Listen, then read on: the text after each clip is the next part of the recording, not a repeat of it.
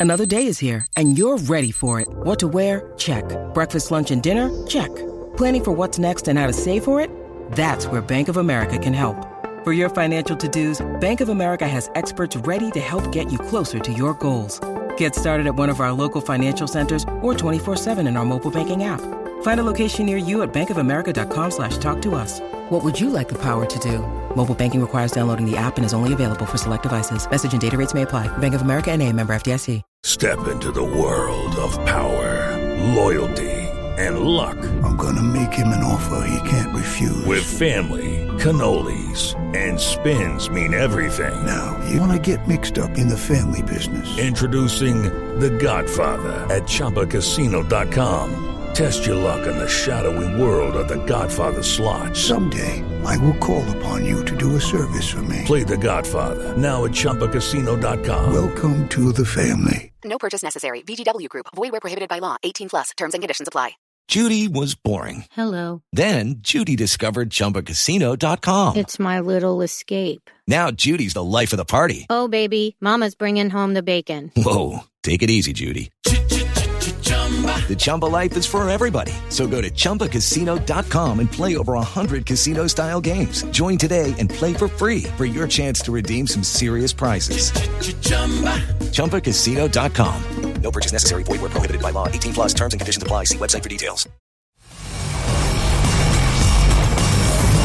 You're listening to the IFL TV podcast in association with Lonsdale MTK Global, sponsored by William Hill. This is Kugan Cassius for IFL TV in association with MTK Global. I'm absolutely delighted to be joined by Mr. Ray Winstone. How are you, my friend? I'm all right, thank you, Kugan. How are you doing? I'm all right. Do you remember our first interview at your call eight years ago? No, I can't remember yesterday, let alone eight years ago. I, I, I think it would have been the same night I met Fury. I think he was there as well. And I think the Sky Boys were there, weren't we, with Johnny Nelson and uh, Spencer Oliver, if it's the same night. I'll tell you when it was. It was just before Froch Groves won because I watched the interview back last night and um, Yeah. we were talking about the first Froch Groves fight. Yeah. Um, so it was around that time, 2013, it would have been. So My God. Right. Time flies. He was he was a fighter. I loved him, Froch. Loved loved watching him. He looked like he was going to get caught any minute. I had a, there was a good fighter at my club, great fighter at my club. There was a Davey Odwell uh, at the Repton, and uh, he always looked like he was going to get caught on the chin, but he always just managed to keep keep away and come back with a counter. And I, I love Froch for that because he, he always looked like he was going to get caught. He looked a bit square on, but what a fighter, you know. One of my favourites, actually. Yeah, one of the best British fighters to come out over the last however many years. So Yeah, absolutely. So uh, I know, obviously, judging from your Instagram, and you are quite new to Instagram. Uh, it Yeah. to see you on it actually a, a few months ago when you joined, and uh, you're getting to grips with it obviously now. But you've spent a lot of time out in out in Sicily. Yeah, well, I, I went there in March. I came back from uh, Los Angeles, finishing a, a, a job there in February. Got home to England, and then it's a good time of year to go out to Sicily. I had some uh, maintenance to do out there. So I got out there, and within three days, we were on lockdown. We got locked down. So, and I've got to tell you, if you're going to get locked down anywhere, you want to get locked down there because at least you can move about a bit. It's much easier for them out there in a way. I'm not talking about the disease now. If you've got a virus or anything like that going about, there's one road in, one road out. You know, so you can close it down, which they've done very, very, very well.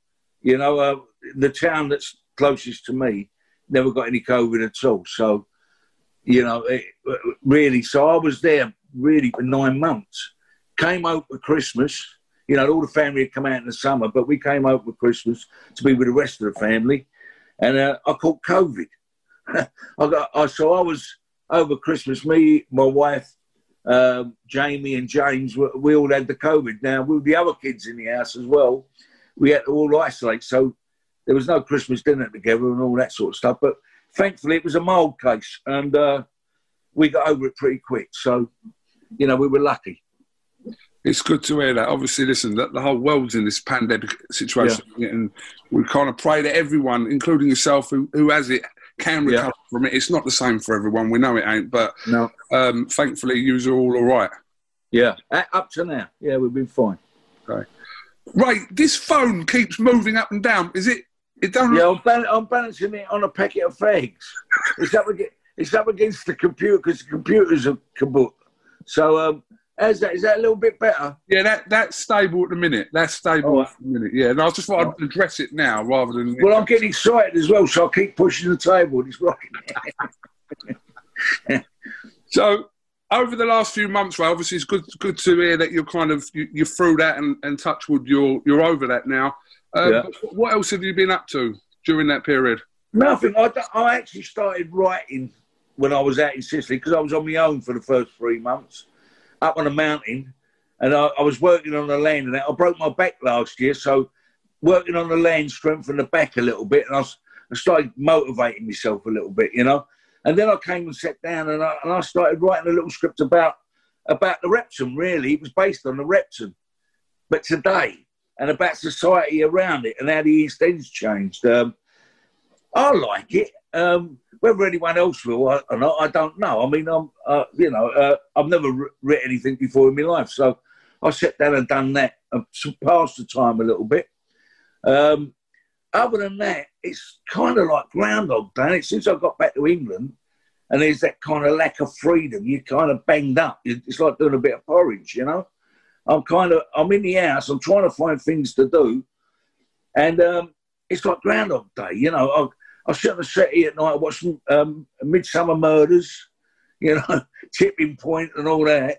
And it gets to 10 o'clock at night, and then um, Vera will come on or something. I'm, I'm so old, it's unbelievable. And then I'll go to bed, and I'll, I, woke, I wake up in the morning, I kind of got the same routine again, you know. So I'm trying to find things to break the routine, you know, to do something different. The highlight of my week is going to the farm shop and doing a bit of shopping, you know. That that's about it at the moment, you know. I think that's the highlight of everyone's week at the minute to go and do their week job. Yeah, and I, I, last week I realised that since Christmas I've been drinking half a bottle of Jameson's a night. You know, watching the telly, watching the football or whatever. You know, and it, it was going down too nicely. And I, I got the last Wednesday, and I thought, what am I doing? You know, it's like for the last three or four weeks I've just been constantly on it. So I knocked that on the head, and I ain't had a drink since last Wednesday, which is very good for me. So, um, uh, and this week is the detox, so you get headaches and all that kind of stuff. So I'm through that now, no headaches today. So I'm all right. All right, you look well anyway, Ray. You look. I feel, I feel mint, you know, I just, I feel so good. I want to go out down the pub or something.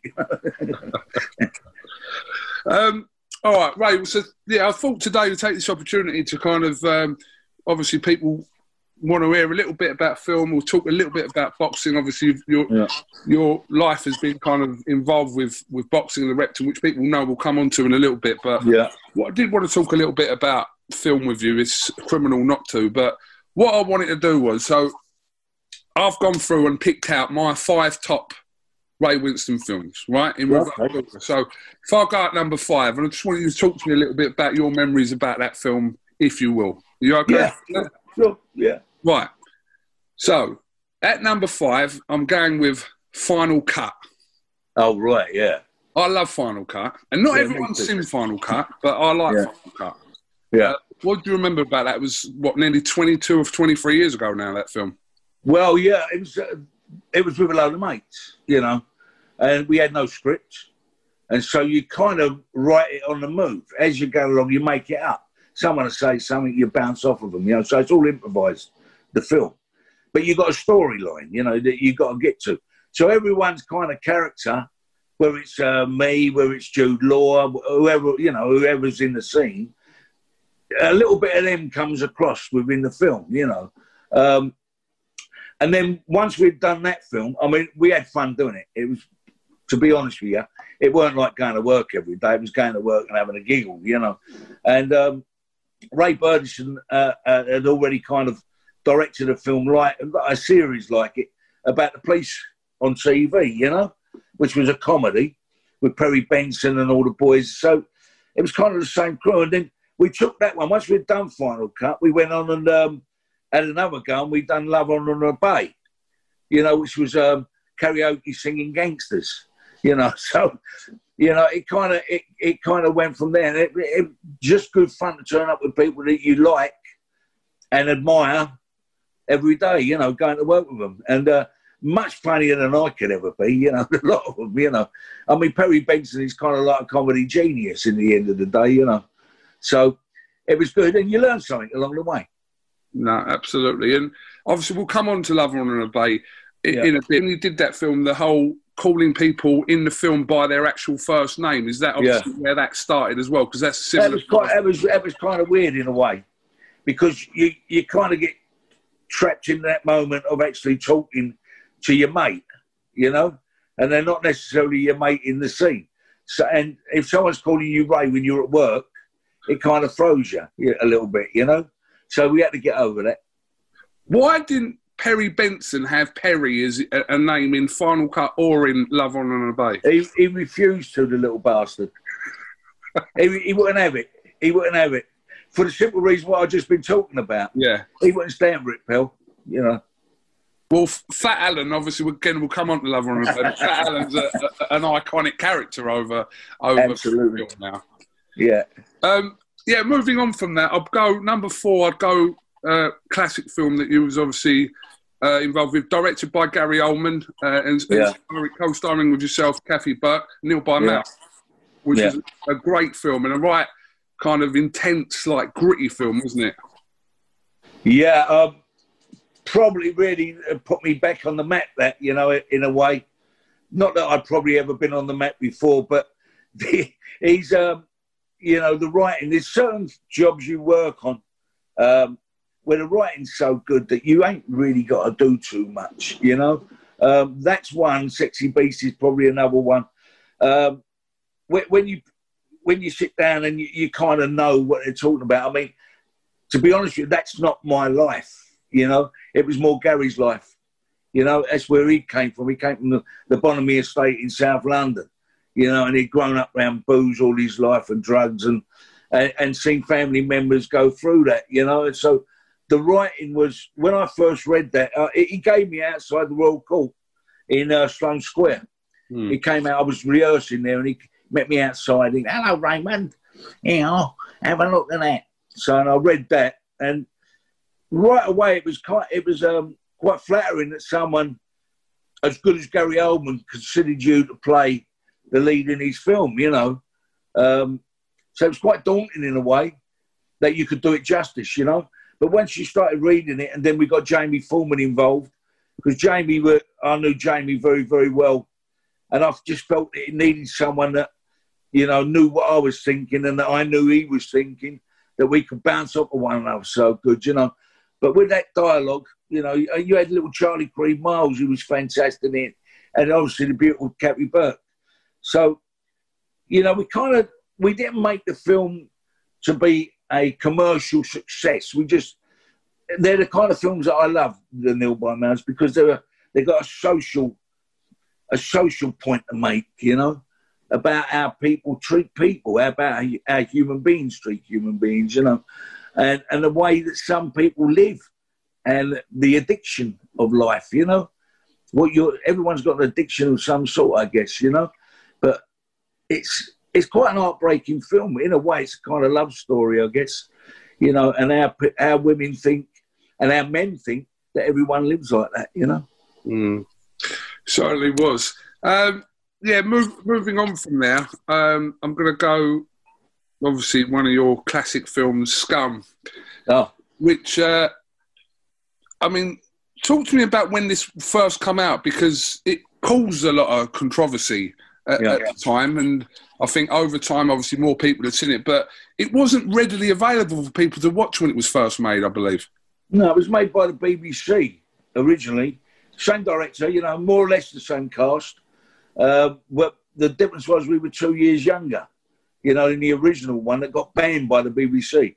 I think they'd had a film out at the time, uh, uh, a play for the day called Law and Order, and that was kind of um, that was banned as well. I think because you know the BBC was, I, I think the BBC was an establishment kind of like the like the government. It was run by government kind of thing, and it films like Scum and Law and Order were were really having a go at the government. So I think it was put on put on hold. Mary Whitehouse, I don't know if you remember her from years ago. Mary, she was an advocate about banning things on telly and you know uh, the way we live our lives and everything's lovely and jolly and. Uh, and she had a scream up in Parliament, and the film, the BBC film, was banned. So I got a call a couple of years later, and asking me if I'd like to do it again as a feature film. Don Boyd was producing it, and uh, I thought about it for a little while because I wasn't acting at the time. I'd I'd stopped acting. I'd retired from the business, and I was just ducking and diving. And um, I thought, well, why not? You know, this, these chances don't come along that often. And uh, and I said yes went along and uh, we made the movie. And in a way, the, the BBC version for me is uh, is more powerful because because we're younger kids. You know, from the age of I think I made it when I was 17. You got to remember when, when I was 17, I'm not like the kids today, they're six foot. We looked like we were 12. You know, we looked like we were kids. And uh, I think that the brutality towards these kids and what the kids' brutality towards one another was kind of more. Um, it seemed to be more violent and it seemed to be more horrible. You know, um, by the time we got to 21, 2021, we'd become men, and it, it, didn't give it for me the same kind of, I don't know, um, the same sort of horror in a way. You know. From all your films you've done over your career, it seems to be the most quoted one is Scum, isn't it? The, the yeah. classic lines in that that you know, when I, I kind of will come on to that later on, but I let people on Twitter know um, that um, I was doing an interview with you, and like literally every quote that was coming in, you know, it's the the, the quotes from that film, "Who's Your Daddy," and all them ones.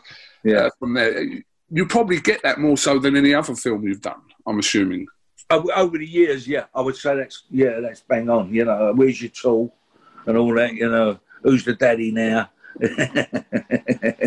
uh, you know, it's it, it is, but it's it's kind of died down over because you, you know you got younger kids coming through who've seen the film, I guess, but you know they got their um, there's new actors, there's new young actors coming through that have their own kind of thing, and I'm just like the old geezer walking down the road now, you know, which is fine.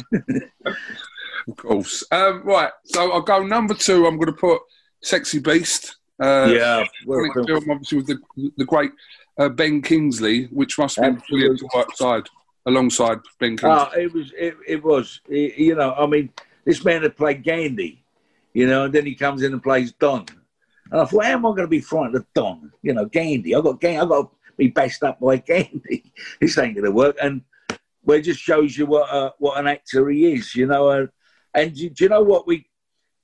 I thought we were going to be two total different characters as people, you know. Uh, but it was an absolute pleasure to, to work with him because, you know, the, the ethics of work were, the same. Uh, and he was a very down to earth kind of guy. And I, I actually loved Ben, you know, and um, for me, it was it was an absolute joy. You know, you learn something from these people as well. I mean, he's been doing it a long time. I have now, but at the time, I hadn't been doing the work that Ben had been doing. You know, uh, and with the people he'd been doing. So for me, it was an absolute, absolute joy. And he made me feel it was an absolute joy for him as well, which makes it quite a special man in a way, you know, because he didn't have to do that. He didn't have to make me feel like I was giving something to him or, you know, he was learning something from me, but he did, you know, and, uh, and, and, and I'll be forever grateful for that for him, from him, you know. Well, we've never seen. I'm not going to say the word. We know what word that was overly used. Oh yeah, yeah, yeah, yeah but we've never seen uh, the excessive amount of that word, which kind of it, it, it all fitted, didn't it? Do you, do you, know, it's like anything. I remember Alan Clarke making a film years ago called Elephant, and it was about uh, it was about guys being topped. You know, a fellow walk down the street and he get one in the back of the head, another one walk down the road and get stabbed, and it was this film just went on and on and on about people getting topped, right? And by the fifth one, you're bored. It's like the newspaper report on the front page that ends up on page five, you know? And by the time you've, you've heard the word, see you next Tuesday, right? Uh, again and again and again, it becomes part of the language. And we found when we was making the film that if you change one word, it's, it's very unusual. When you do a film, you, you kind of make it yours. You know, very rarely do you get a script that's written beautifully. You know, sometimes you have to mess it around a little bit. You know, and um, with Sexy Beast and with Nil by Mouth, I have to say, although we played with that a bit, but with, with Sexy Beast, we found that we we we changed the word there. It lost the rhythm. You know, there was a rhythm in the film and and in the writing, and there was a beauty to it. You know, um, that is the ultimate love story. There's a love story in there between uh, Dirty D, my wife, and me, uh, Don and Dirty D, and me and Don. It's like a a of bow, uh, a bouquet of barbed wire. You know, it's this kind of like a niggling love story going on. You know, but the dialogue is probably the best best dialogue that I've ever worked with, anyway. You know. Yeah, that was absolutely brilliant. Again, there's so many iconic uh, quotes from that film as well. But uh, yeah, it was it was just seemed to be a lot of really good combination between yourself and, and, and, Ben Kingsley that just seemed to fit for that film very well. Oh, lovely. Well, thank you. That's great. It's great to hear. Lovely. Ray, could you just make another little adjustment to your phone? I don't know. It just it started to move a little bit there, but because oh, I'm not in the tub, I'm getting excited. You see. um, right, so my number one again. People's views on this might be subjective, but my yeah. favourite film you ever made was, as you mentioned earlier, Love, Honour and Obey. Uh, I thought it was the well one of the, if not the best, selection of a British cast in yeah. in one film there there has been in however many years. I mean, and every character was brilliant in what in the roles they played in their in their own way. Uh, that must have been great. That must have been great to film that. Absolutely, you know, because we'd had the we'd had the run before with Final Cut, so we kind of knew what was expected. You know, although it was a different subject matter and all that. Um, and the, and the guys we worked with, I mean, you had Jude come back and do it. You know, Jude was cracking right on. He was early in his career, but um, you know, he came back and had a go with it because it was such an enjoyable job to work on, you know. And we had, yeah, Kathy, Kathy Burke, um, myself, little Perry, you know, uh, when he gets stabbed and that, and he's looking, he can't get a signal. On, stab me, stab me. And so, Johnny yeah, Lee, and, uh, and the Johnny thing Lee was, you know, we were just South and East London gangsters. And in a way, it's sending it all up because we all want to be somebody. Everybody wants to be somebody, you know. And what these guys like to do is they like to sing karaoke, you know. And that was the kind of a that's where we knew we were we were kind of on a little bit of a winner here because it's it's it's a hell of a lot of people love that film, you know. I do, and all. I have, I haven't seen it for about five or six years, but I should probably have another little look at it tonight just for a laugh. yeah, um, like I said, and again, you adapted that um, the method of using the, the first name characters, yeah, your own first names uh, in that. And again, uh, Fat Alan. Now we know why Fat Alan wasn't called Perry. It would have been strange otherwise. But yeah, really good performance there, and, and Jonny Lee Miller as well in that was. was yeah, John, little John. Yeah, who's off in the states now. He's doing his stuff as well. You know. But you know when obviously we talk about all them kind of films, but what one what one of not necessarily those ones. We know you was in obviously yeah big films like The Departed, etc. And and Quadrophenia yeah. was a, a, classic film uh, as well that you was in. But yeah. What, what, film gave you the most satisfaction to have been in? Oh, it's it, you know, I mean, Sexy Beast was was a hell of a film to be in. I, I loved every moment of it. And Nil by Mouth was a tough film to make in a lot of ways, you know, because of the subject matter. Uh, a film called Warzone I've done with um, with uh, Tim Roth, who directed it. Um, it's about paedophilia, you know, and I'm playing a paedophile. So for me, that was that was a very difficult film to make. But when you look back on them, at the time when you when you're making them, it's hard work, and you think, what? The, why am I doing this? Why am I making a film like this? You know, and you start to question yourself in a way. Uh, but when you look back, you, you, I'm I'm very proud of them films because you know, there's stories that need to be told. You know, we, we, we need to be aware of.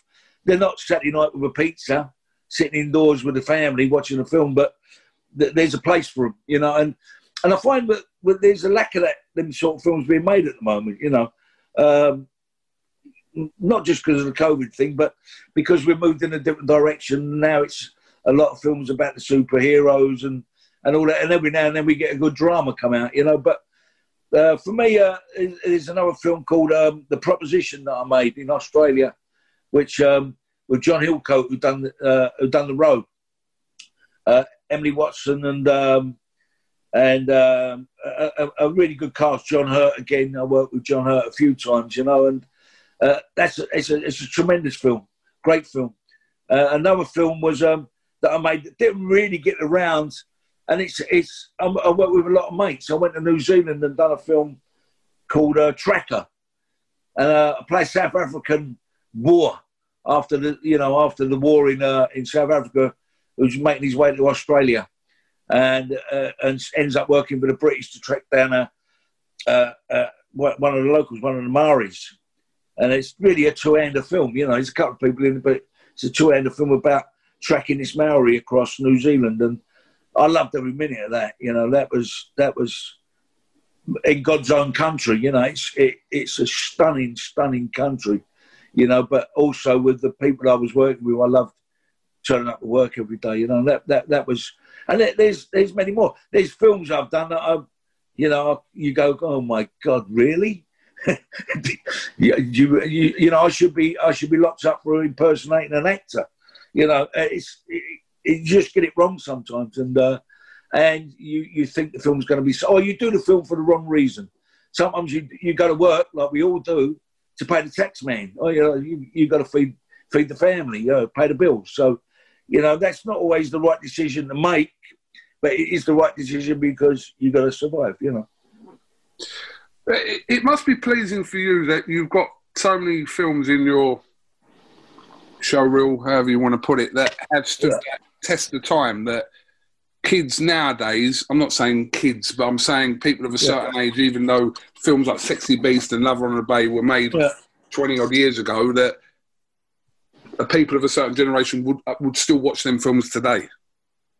Yeah, I, I guess so. Um, yeah, I think I, I think so. Um, at, at the moment, it's you know every now and then I find a, a film on the telly. You, you, but you got to understand, I'm, I'm I'm getting old. I like getting old. I'm not moaning about it, you know. And I, am I'm, I'm a bit of a romanticist, I suppose. I, I turn on the telly and uh, I still watch John Wayne movies. You know, I, if it's a John Wayne film or a brand new superhero movie, I'd rather watch a John Wayne film. You know. Uh, like Red River or something, you know, or The Searchers. I must have watched The Searchers hundred million times. Zulu, I watch all the time. You know, Great Escape, and then all of a sudden I get caught up in that, and uh, and then maybe I'll see a film that I, I, can't remember the last time I saw a new film that I that I really like. But that's probably something to do with my age more than anything else, you know.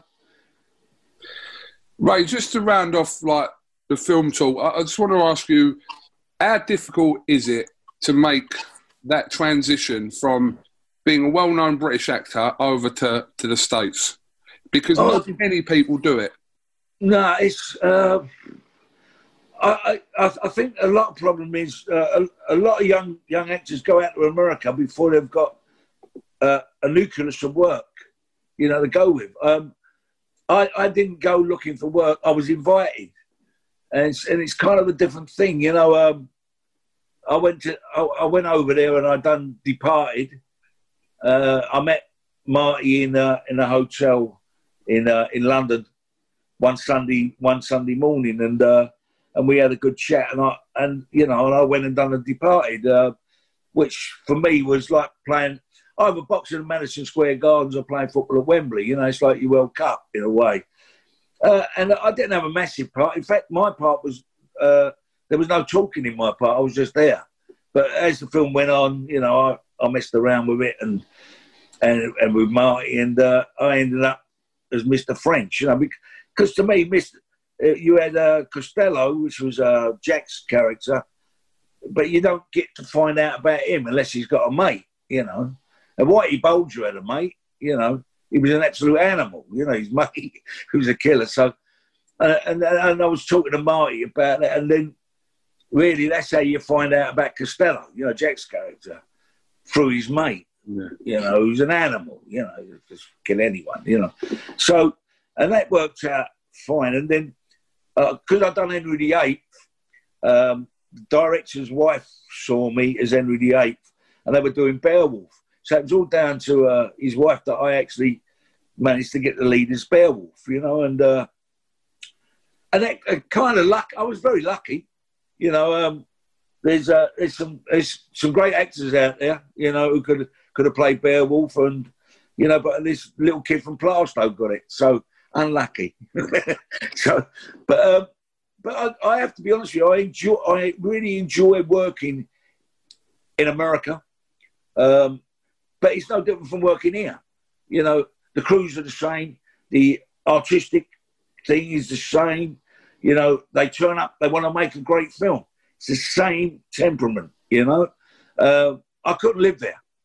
I've been asked to live there. If I stayed there, I'd work more there. But I, it's like living above the shop, you know. I, not for me. I, and your kids are growing up there. No, no, no, no, no, no, no, no. No, I, I you know, I come from here. This is where I'm from, and uh, and this is my home.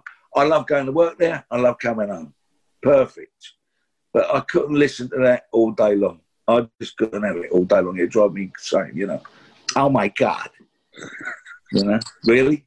You know, someone smiling at you and then you ain't got a job and they don't smile at you. know, well, you know, I want to swear, but I'm not going All right? Ray, a lot of people ask me about how you developed your accent in The Departed. Well, I don't know whether I got it right or not. I had a go. Um, Boston really, um, I, I, don't know. It's just being around people, I guess. We were filming in we filmed it in New York and in Boston. Uh, my driver was from Boston, and I didn't have great long speeches in the film, which was a help. And you got to just remember the boy and the choir, you know. And if you if you can get your tongue around that, you got half a chance. But I kind of thought, well, they're, they're, the Irish firm anyway, so you can have a little bit of that going on. so I just messed it up a little bit, and you know, it, it's a it's a melting pot. America. America is full of all different kind. When they say mid-Atlantic, do a mid-Atlantic accent. I think, well, you sound like a fish because the Atlantic oh, Ocean, you'd be under the sea. What is a mid-Atlantic accent? I got an idea. I had no idea. You know, so accents are not my strong point. You know, I speak north, south, east, west London, and that's it. And every now and then I'll have a go at something, and uh, if the part requires it, and uh, we see if we can get away with it. You know, why not? Yeah, why not? Um, all right. Well, let's uh, let's move to to your beloved sport of boxing. We know what a, a huge boxing fan you are, and um, well, there's only one place to start with this. Really, the fight that we want to see this year that we hope we'll see in this year is between Tyson Fury and Anthony Joshua. So I'm sure you'll echo those thoughts, Ray. Well, I've got to tell you, when I when I saw um, our man Mr. Fury in his last fight, I thought, well, this man is tremendous. I mean, he's fantastic, boxed brilliantly, clever, smooth. And then I saw AJ lose his title, and I went, "You're too muscle bound, kid. You're trying to fight you got to go back. He's got to go back to basics. And he, in his next, when he went and retained the title, and the way he boxed, smart, clever. He went back to his basics. He boxed beautifully, you know. And people are saying, "Oh yeah, but the guy wasn't that great." Well, the guy was a world champion. I'm afraid he beat AJ. He was a world champion. Doesn't matter what he looks like. The kid's a fighter. He's a good fighter because he's a world champion. You know, and AJ went in and done a beautiful job. Before that fight, I gave AJ no chance. No chance whatsoever. Now, because they can both dig, and AJ can dig, it's it's going to be interesting because they're both boxers. And it could be messy. That could be a messy fight. But as long as AJ don't get carried away, he's got a chance. I think personally Fury's just that little bit in front. I think he's clever. He's streetwise, bish bash bosh. But I've got to give AJ a chance. I think you can't call it. I don't think you can call the fight, personally. I think it's, it'd be a messy fight, I think. Well, look, we know, obviously, we get updates from Mr. Eddie Hearn and, and all the relevant parties weekly now, and there's always a little bit that edges the fight nearer, shall we say. But the fight doesn't look likely to take place in the UK because of the situation we're in with the pandemic, there would be no crowd if, if the fight was to take place here in the next few months anyway. Uh, so Yeah. it looks like that it probably will go abroad, possibly to the Middle East, somewhere in Asia. We don't know yet. So, which is it's a gutner for everyone really here because that fight really belongs in the UK, doesn't it? Well, it does, but uh, New Zealand, they ain't got none there. Gave it in New Zealand. They've never had a big fight like that. Well, I don't know if New Zealand's been mentioned, but I'm sure. Uh, No, of course it hasn't. I've just thought about it. well, I think wherever it takes place, I think the main thing is that we hope it happens first of all because Absolutely. we need to see that fight. But I think people have conceded and, and know that the, at least the first fight won't take place in the UK. So wherever Right. it will be, it will be. So Yeah. It could. They could have it in Eddie's garden again. They could do, yes, Yeah. yeah. Why not? Yeah. but um, but yeah, it's it- it's it's the, the the biggest fight in probably British boxing history ever, and Yeah. one of the biggest that the world will ever see. Where two Brits have got all the belts, and uh, we need to find out who's who's number one. We, we do, and I think that goes for a lot of the weights as well. I, I, I was talking to uh, Spencer Oliver a little while ago and, and Carl Froch about the same thing, and uh, Tony Bellew was talking about it as well. Um, you know, they, I understand it, it's, it's great for, for the boxers, you know, to have a world title and that, but there's so many world titles. What are there, three or four world titles now? Well, there's four It's, uh, recognised ones, and then there's yeah, the- you know, well. who is number one? Who is the governor? You know, I mean, if you've got a world title and another fighter's got a world title in the same same weight division, you, eh, you can't call yourself a world ch- champion until you've done the other geezer, can you? Really? So it's just like a semi-final up to that point. You know, you need you need to have one champion in each weight group. I think you know, it gets very confusing. It does. And on, on top of what you're saying there, you've got four recognised governing bodies with these world titles. You've got the WBO, IBF, WBC, and WBA. And then outside that, they've got champion in recess, they've got regular champion, they've got silver champion. And so there there ends up being about eight different champions. Yeah, When right. really, yeah, there should be one, but we'll take four. But, Yeah, yeah. you know, it's It's crazy. It's crazy. It is. But you you don't know really how to call that fight, Ray. You may edge towards Fury if you had to, or No, if if I, if, you know, uh, for me, Fury's just in front, just in front. You know, it depends what's going on up here, and he's he seems to have sorted himself out. He's very confident, very he looks all right, but AJ's looking very focused as well. So, and, and I think from that winning his title back, I think that's given him, you know, he knows how he has to box now. He can't go in with his chin up. He can't. You can't go in with your chin up, throwing pu- punches. You got you got to earn that. The left hand earns that. Ping, ping, ping, ping, ping.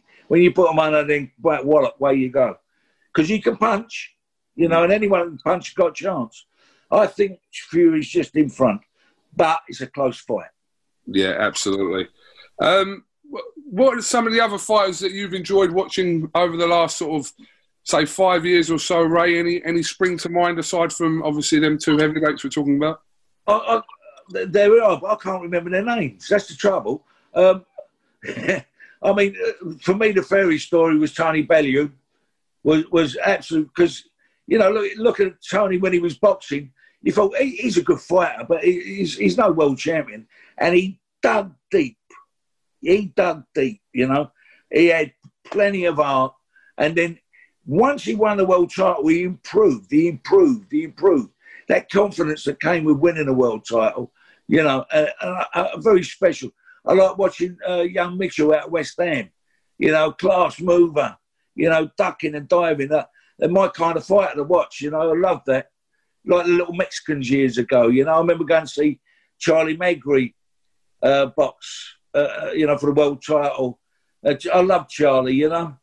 Uh, and when I was when I was younger, about it must have been in the early no, the late seventies.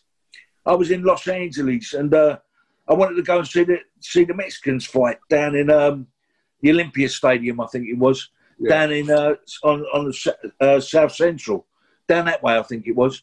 And that, all the all the film people said, "You can't go down there, you know, you, it's, it's murder. I said, oh, okay, I won't go then. And I did. Anyway, you know, fuck that. And uh, anyway, I got a cab down there, and the cab wouldn't wait. He went. He weren't sticking around around there. And I just had an old coat on, and I went in the fights, and I watched these Mexicans. Well, every one of them could have been a world champion. I've got to tell you, but they don't. You know, they got no one looking after them or whatever, and they're never going to proceed. But I mean, just standing there face to face, ducking, beep, beep, beep, and it was like an art, art form. You know, watching it fight, and I just, I fell in love with boxing again. You know, it, it was class. Years ago, I used to like watching Pat Cowdell and uh, uh, Ken Buchanan and fighters like that. I, I love to see the skill, and we got there's a few of them boys around today. Yeah. You know, like the arts come back. To me, it was always if they can't hit you and you hit them once, you won the fight. you know, uh, and I, I do love watching the tear up now and then, but I remember seeing uh, Tony Sibson as middleweights years ago, you know, and he loved to tear up Tony, you know, and for me, that I like the skill side of it. It's an art boxing, you know. It's like someone having a dance, you know, but they're throwing punches, and uh, and, and that, that excites me just watching that skill, you know. I, I guess that comes from being at the Repton. At the Repton, that's what they used to they used to teach. They let always behind the jab, you know, and you make a miss.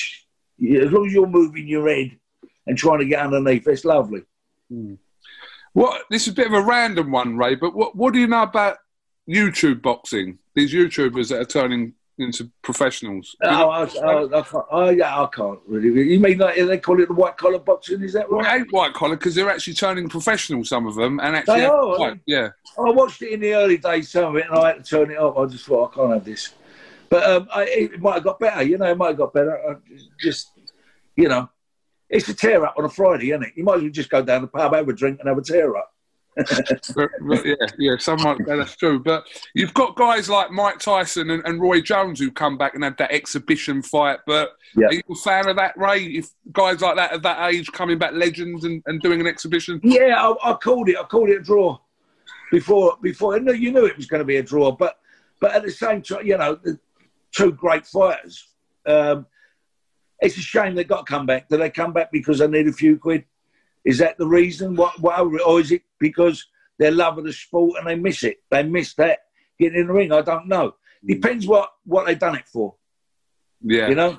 absolutely. But it just seems like, like I said, these YouTube boxing and these exhibition style fights are coming more and more kind of involved in sport. Some people are right against it. Other people say it's Yeah. bringing more attention to the sport, which is a good thing. But listen, if people don't want to watch it, don't watch it. Well, maybe, maybe Mike thought he had something to prove, you know, come back and have one last go, you know, because more or less the way his career finished, you know, he probably just felt he, he wanted to put the gloves on one more time and and, and have a go, you know. Um, maybe that was the reason. Uh, I think it's very sad, personally, you know, see great fighters and, you know, great guys having to go and do that, you know.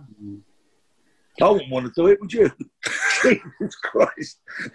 now leave me out of that. I'd rather stay on the other side. Thank you very Yeah, much. yeah. Right. Um, Ray, we've got some, um, just a few questions I pulled off Twitter yesterday, just from, from some fans. You happy to do a little quick Yeah, cool. these? Yeah.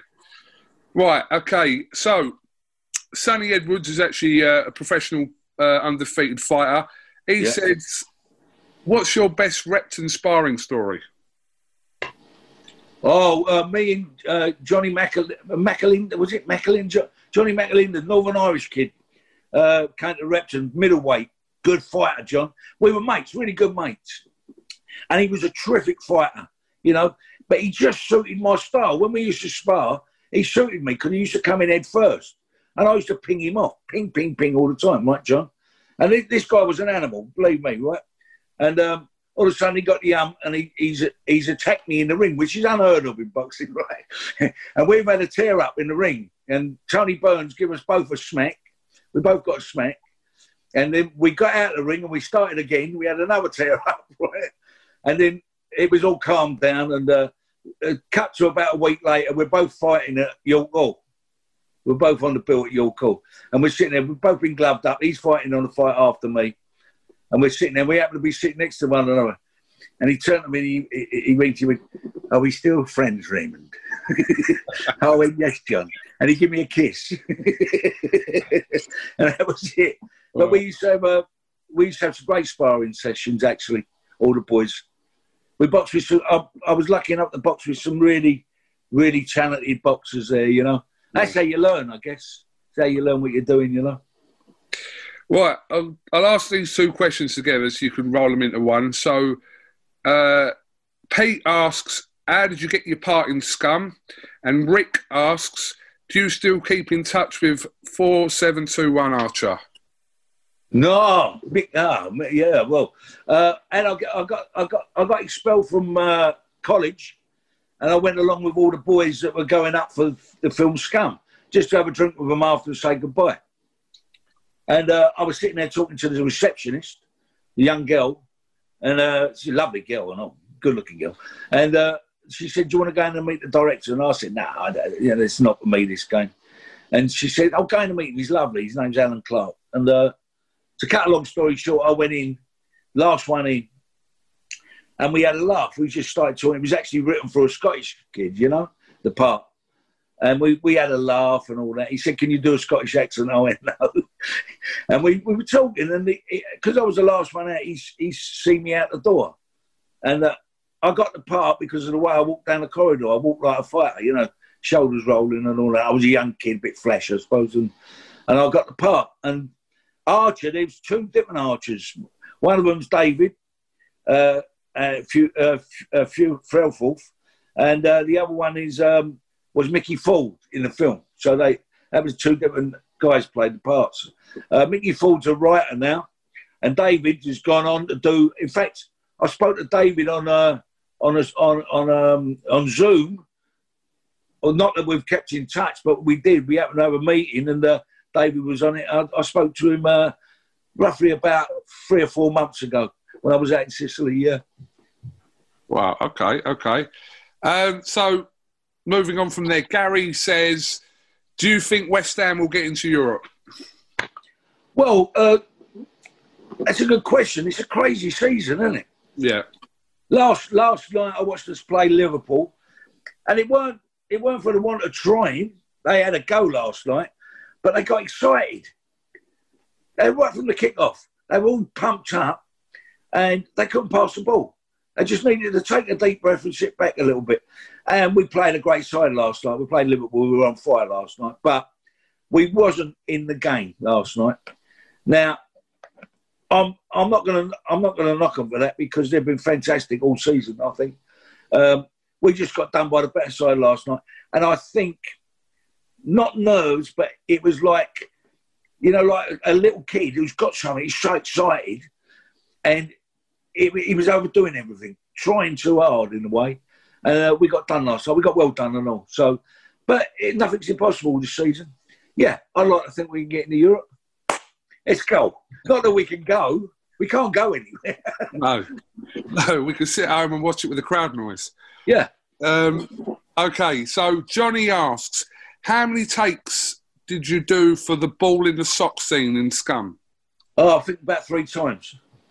Um, yeah, we worked it out. Um, in fact, it was my, my idea. It was like a thing where someone laid on the floor. As I get the balls and put them in a sock on the on the thing, because it's all in one shot. There's no cuts, right? And Phil da- Daniels is standing in the corner, and as I come through the door, I wrap the sock up and I put it down his side. But you, the camera's up here, and someone's laying on the floor, and we change the sock over. So in one take, it looks like I've, I've wrapped it up and whacked him around the head with the pool balls, which in your imagination tells you that he's just been clumped, you know? So it was, yeah. And we done that about three times. Phil Daniels loved it. hey, did you ever worry that you created a new weapon there at that time? Because it weren't a thing until people saw it in Scum. Oh, I like to help out whenever I can.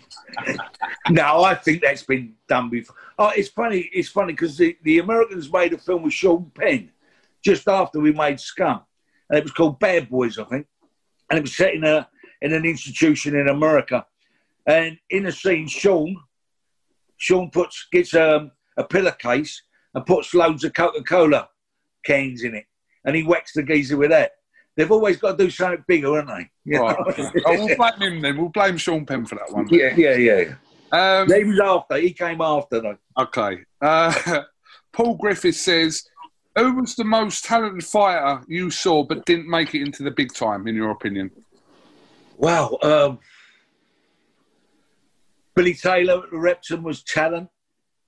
Um, he, he, was a talented fighter. In the big time, who didn't make it. Um, well, there's lot. you know what? There's lots of fighters who, who, have got that talent, but maybe not got that hunger. Maybe don't need to be a fighter. I think when I was a kid, people were, fighters. I'm not sure it's the same today because it's the only thing they not the only thing they can do, but it's a way out. You know, I don't. I, I, don't know whether there's many people that actually sit down and say, "I just want to, you know, I want to be a boxer because I love it. I want to be a pro fighter because I love it." It's an ends to a means, you know. Uh, I might be wrong there. It's just my opinion, but um, you know, when you look at old fighters like Carlos Palomino, who actually, um, I believe, came from a very wealthy family and went on to become a world champion. I mean, that's one hell of a fighter because he wasn't hungry, you know. But what what a fighter! If he's not hungry, and he wins the world title. I mean, that's that's quite a feat, isn't it? In a way, you know. Okay, um, so we've got two guys asked the same question here: Anthony Hayes and uh, Stephen Smith. What was it like working on Auf Wiedersehen, Pet? Oh, with the, with the Geordie boys, it was good. Yeah, um, I got a story about that. I was I was doing Robin of Sherwood at the time down in Bristol, and I got a phone call. Um, I'd already been working on Auf Wiedersehen, Pet. I was doing kind of two jobs at once, you know.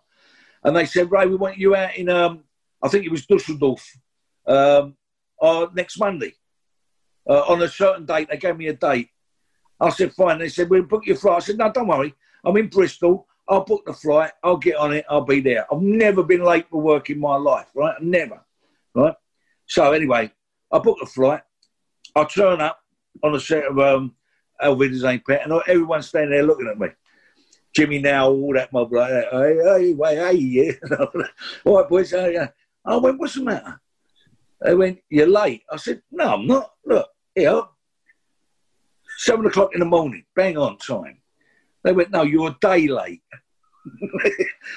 I got the pay wrong. it was all right. We all laughed. They covered it, and we were right. But uh, that was an enjoyable job. Good bunch of boys they were. So Arnie Dawson asks, "Do you remember any good stories about Graham Moughton, an old Repton trainer who's now my trainer?"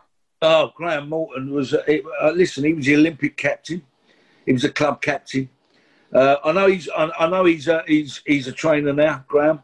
Um, in fact, we we all meet up at least once a year. All the old Repton boys. You know, we used to go to uh, Mickey Quinn's pub in the city, and we'll have a meet and have an afternoon and an evening it still goes on. You know, we still meet uh, with Graham. Uh, funny stories. No, I'll tell you why. Because he was, um, Graham was older than me. He was in, when I was a junior, he was a senior. Um, I think probably the funniest story was, no, I can't tell that story. I can't. no, you no, sure? I don't. No, there's no, there's no funny stories. Uh, just, just mention the Graham Canterbury. You know what I'm talking about. All right. Well, Arnie, if you're watching, mention Canterbury. Uh, Yeah. Lee Foley says, "Who would you want to play you in a film about your life story?" Oh, Brad Pitt. Brad yeah. Pitt, Yeah. Yeah, go on. Yeah. All right. Okay. That's well, I think he's good. I think he's good looking enough to play me, so I think that's fine. fine. okay. Wise choice. Yeah. So, yeah, another former fighter here, Danny Chain. He asks why you never turned professional, especially after your stellar amateur career that you had. I wasn't good enough. I wasn't good enough, and uh, and going back to what I was saying earlier on, I, I, I didn't need to be. I guess um, I didn't have that kind of killer instinct. I, you know, that, that thing of going through, putting it through, and I I wasn't physically right to be a fighter. I don't think, and I I didn't have the mentality for it. Um, I loved it. I loved it while I was doing it, but I was basically I was a novice, really. You know, and uh, when you box for Repton, you, you get the chance to box for England. You know, it's just one of those things. Um, I was I was all right. I was a, I was a good boxer, and it, it stood me in really good stead for the rest of my life. You know, not physically but mentally, in, in everything else I'd done. But I wasn't good enough to be a boxer. I would never have been. Uh, I, probably I, I probably would never have been uh, British champion. I wouldn't have got that far, you know. I'd have been, I'd have been lucky to be Southern Area to, to champion. So you know, that's that's just the way it is. But uh, I loved every moment of it while I was doing it. You know. What was your actual uh, amateur record, Ray? Do you remember? Yeah, 88 fights, 80 wins. Being a bit harsh on yourself, then, aren't you? No, not really, because you're at a certain level when you you box them, you know. Um, and at the reps, and they look after you. You know, you, you don't they don't just throw you in with anyone. You know, you you, you progress through the ranks. You know, and I remember my first senior fight. I, I turned senior, and it was down uh, down on the way to Brighton. I think we were on a Crawley, something like that, somewhere like that, and a Minter's old uh, stomping ground. You know, and I, I remember getting into the ring. And what I was saying earlier on when when you're a young fellow in them days, you know, you look like you was about 12.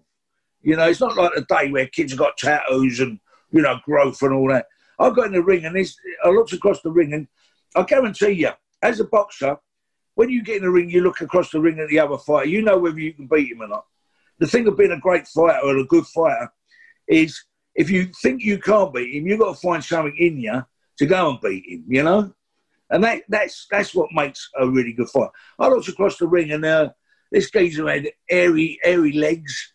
that's the first thing I know. He looked like a tarantula, right? He had tattoos and everything. He was a man. I was still a little boy, you know. I thought, Jesus Christ, he's a lump, you know. Anyway, I won the fight. Anyway, you know, first round, I didn't have a clue. Lost the first round, won the next two. Because when I come back to the corner, the trainer livened me up, give me a dick. Oh, I was more terrified about going back to the corner than what, what I was going to the ring because the trainer was going to beat me up. So I went, I went and won the fight. But it's that kind of um, that kind of mentality that makes a make, makes a fighter. But you know, um, that was my first senior fight, and then I won thirteen on the trot. You know, and which I felt great, especially being at a club like Repton. You've got all these champions on the wall. You know, from years gone by and uh, you know I won the yearly cup, you know, because of my record and all that kind of stuff. But when I say there was, you know, you, you looked around the room and you saw people like uh, Johnny Whitehorn, you know, it was Big Ray Tabby who boxed in the ABA finals and Billy Taylor, who's absolute class. Uh, Johnny uh, Johnny Whitehorn, I've said uh, uh, Jimmy Flint, you know, Marky Newman. These were these were fighters. Graham Moughton. These were fighters represent their country, you know, boxed in the Olympics. Maurice Hope went on to be a world champion, you know. John H. Stracey went on to be a world champion. So, you know, you're in the company of the gods in a way, you know. Okay, well, that, uh, yeah, that wraps up those questions there from uh, some some of your fans, Ray. So I appreciate you doing that. But, um, Ray, you've just launched um, a new agency, I understand. Yeah, we're co-founders. Me and Gary Petit. I don't know. You know Gary? Do you? No, I don't believe I do. No, he's he's in he's in the city. He works in the city. Runs a, a, a place in the city there. So, and we were we were watching. Uh, I used to go and watch his boy play. He was a, at West Ham Youth, and then he got let go from West Ham Youth. And uh, it's funny, you know, you you as a kid you spend your life at a club, sometimes from the age of uh, you know eight or nine years of age, and he gets let go, and uh, with a lot of other kids there that got let go because nine times out of ten they only keep two on, and these kids get let go and they're just gone, you know, uh, and that's their life. And he went on to Millwall. He was lucky that his father had some connections, and they found place at Millwall. He went on there. The same thing happened there. He's at Luton now, and he's you know, and you look at all these kids, you think they're all good players. These have got to be good players to be at this club level. You know, you can't do everything for everyone. I mean, if you're Man City, maybe you can do something for these kids. But a club like Charlton, a little club like or Southend United, they haven't got the facility to do that, you know? So kids get their hearts broken. I mean, these kids out there who are actually taking their own lives over it because they've got nothing else to do. I was talking to Paul Ince um, last week, and Ince's got a fabulous story that he might tell you one day. I'll leave him to tell that story. But about you know him and his mates when they came from Dagenham to play at West Ham for, for trials and that. You know, um, so we, we looked at it. We were sitting down, and Gary said to me, "You know, something could be done here," and and we talked about it, and you know, to do for these kids that are let go. Because they have talent. You know, and it maybe if they can't, we can't, you can't get them placed in football, you can give them something else because there's a lot of these kids, our next generation, that are just going through the wayside, you know, and uh, and they end up one way or another. And, and we just felt there's something to be done here, and so we've set up this a company, Integral Sports Management, where it's a sports agency. It is because it's got to run as a business as well. But there's a side of it that we do, and we're we're interested in where we take these kids, you know, if if they want to be taken. We've got about 10, 12 kids at the moment, and we're placing them, you know, and we're, finding something for them. Hopefully, we'll get some more, but we don't want to run before we can walk. You know, it's we want to keep it as boutique as we possibly can because you want to concentrate on them. You know what I mean? It's not the, the, the business side of it's something else. We we let that get on, you know, because we have people working for us, staff who need to be paid. But I think the the main thing for me and Gary is to actually develop this talent, these these young kids who are going to be lost otherwise. You know. You're right because uh, there are a lot of people that go through the system that well, there are ones that make it, but there's more so that don't make it. So what? Absolutely. So Absolutely. What you're saying makes complete sense. Yeah, and um, you listen, it's something to be done with the clubs here as well. I think you know, as I said earlier on, clubs like Man City, Man United, Liverpool's of the of you know the Premiership clubs, not all of them, but a lot of the wealthy Premiership clubs probably do as much as they possibly can. I'm not sure on that, but there's the when you get down to the levels of the Charltons and that, who do have youth policies, you know, big youth policies. And I'm not just naming Charlton. There's, there's a lot of our Norwiches and. Norwich have a great youth policy, you know, but they might not have the facility, the, the money to pay for a facility to look after these kids. So hopefully we can work hand in hand with these clubs as well. We're not blaming anyone. It's just something needs to change, mm. you know. What's it called, Ray? What's your agency called? Integral Sports Management. Okay. Yeah. Okay. Well, Ray, um, much appreciate your time uh, on this Monday, which started off morning, is now afternoon. Have you Yeah. got anything else you'd like to to add before we finish, Ray? No, I just want you all to take care of yourself. And it's hopefully we get through this. You know, quicker the better. It's like Groundhog Day here. So the quicker we can get back to looking at a bit of sport and going out and about and trying to have a normal life again, the, the better for me, you know. And listen, all the best with the new Bubba. Thank you very much. Yeah. Due very, due very soon. I appreciate that, I'm sure I'll see the event on um, Instagram at some point. You shall indeed. Yeah. Yeah, Ray, there was one actual question that I was curious about as well. Your Yeah. name, people are asking, right? A few people Yeah. asked this question. Ray Winston or Ray Winstone? Stone, E on the end. So you do pronounce it Ray Winstone.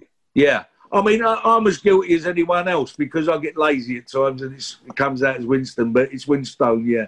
So It's you an do on the end. pronounce it as Winstone, okay? Because Yeah. a lot of people asked me that. I was thinking it's actually a good question because I, some- I sometimes say like Ray Winston. That's Yeah.